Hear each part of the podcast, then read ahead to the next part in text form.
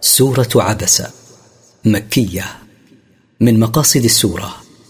تذكير الكافرين المستغنين عن ربهم ببراهين البعث التفسير عبس وتولى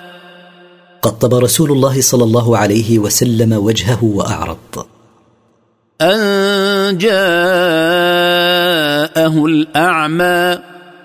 لاجل مجيء عبد الله بن ام مكتوم يسترشده وكان اعمى جاء والرسول صلى الله عليه وسلم منشغل باكابر المشركين املا في هدايتهم وما يدريك لعله يزكى وما يعلمك ايها الرسول لعل هذا الاعمى يتطهر من ذنوبه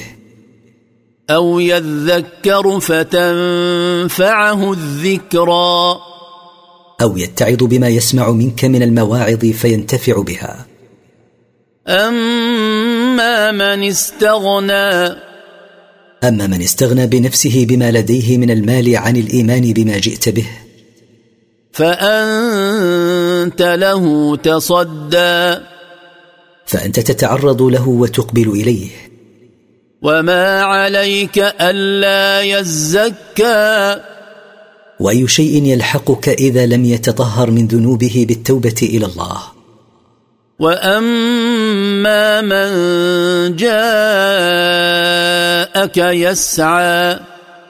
واما من جاءك يسعى بحثا عن الخير وهو يخشى وهو يخشى ربه فأنت عنه تلهى فانت تتشاغل عنه بغيره من اكابر المشركين كلا إنها تذكرة ليس الامر كذلك انما هي موعظه وتذكير لمن يقبل فمن شاء ذكره فمن شاء ان يذكر الله ذكره واتعظ بما في هذا القران في صحف مكرمه فهذا القران في صحف شريفه عند الملائكه مرفوعه مطهره مرفوعه في مكان عال مطهره لا يصيبها دنس ولا رجس بايدي سفره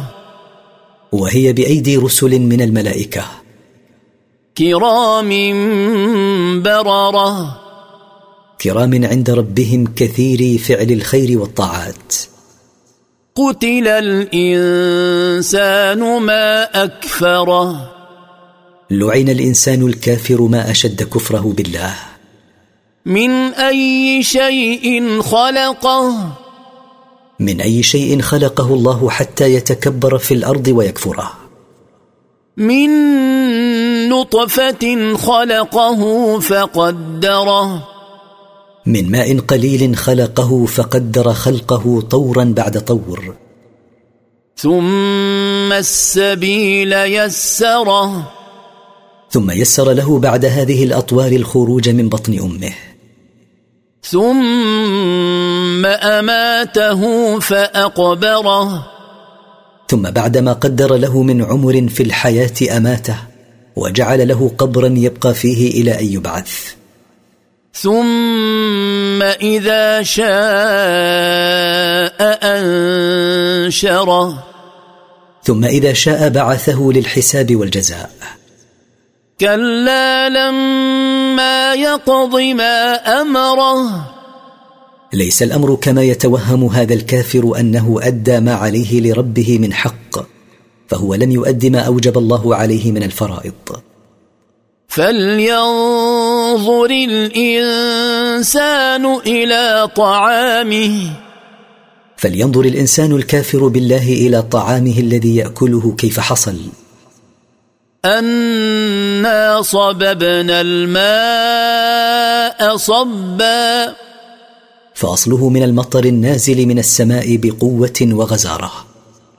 ثم شققنا الارض شقا ثم فتقنا الارض فانشقت عن النبات فانبتنا فيها حبا فانبتنا فيها الحبوب من قمح وذره وغيرهما وعنبا وقضبا وانبتنا فيها عنبا وقتا رطبا ليكون علفا لدوابهم وزيتونا ونخلا وانبتنا فيها زيتونا ونخلا وحدائق غلبا وانبتنا فيها بساتين كثيره الاشجار وفاكهة وأبا وانبتنا فيها فاكهه وانبتنا فيها ما ترعاه بهائمكم متاعا لكم ولأنعامكم لانتفاعكم وانتفاع بهائمكم فإذا جاءت الصاخة فاذا جاءت الصيحه العظيمه التي تصخ الاذان وهي النفخه الثانيه يوم يفر المرء من أخيه يوم يهرب المرء من اخيه وأمه وأبيه ويفر من امه وابيه وصاحبته وبنيه ويفر من زوجته واولاده لكل امرئ منهم يومئذ شأن يغنيه لكل واحد منهم ما يشغله عن الاخر من شده الكرب في ذلك اليوم وجوه يومئذ مسفرة وجوه السعداء في ذلك اليوم مضيئه ضاحكة مستبشرة ضاحكه فرحه بما اعد الله لها من رحمته ووجوه يومئذ عليها غبره ووجوه الاشقياء في ذلك اليوم عليها غبار ترهقها قتره تغشاها ظلمه اولئك هم الكفره الفجره اولئك الموصوفون بتلك الحال هم الذين جمعوا بين الكفر والفجور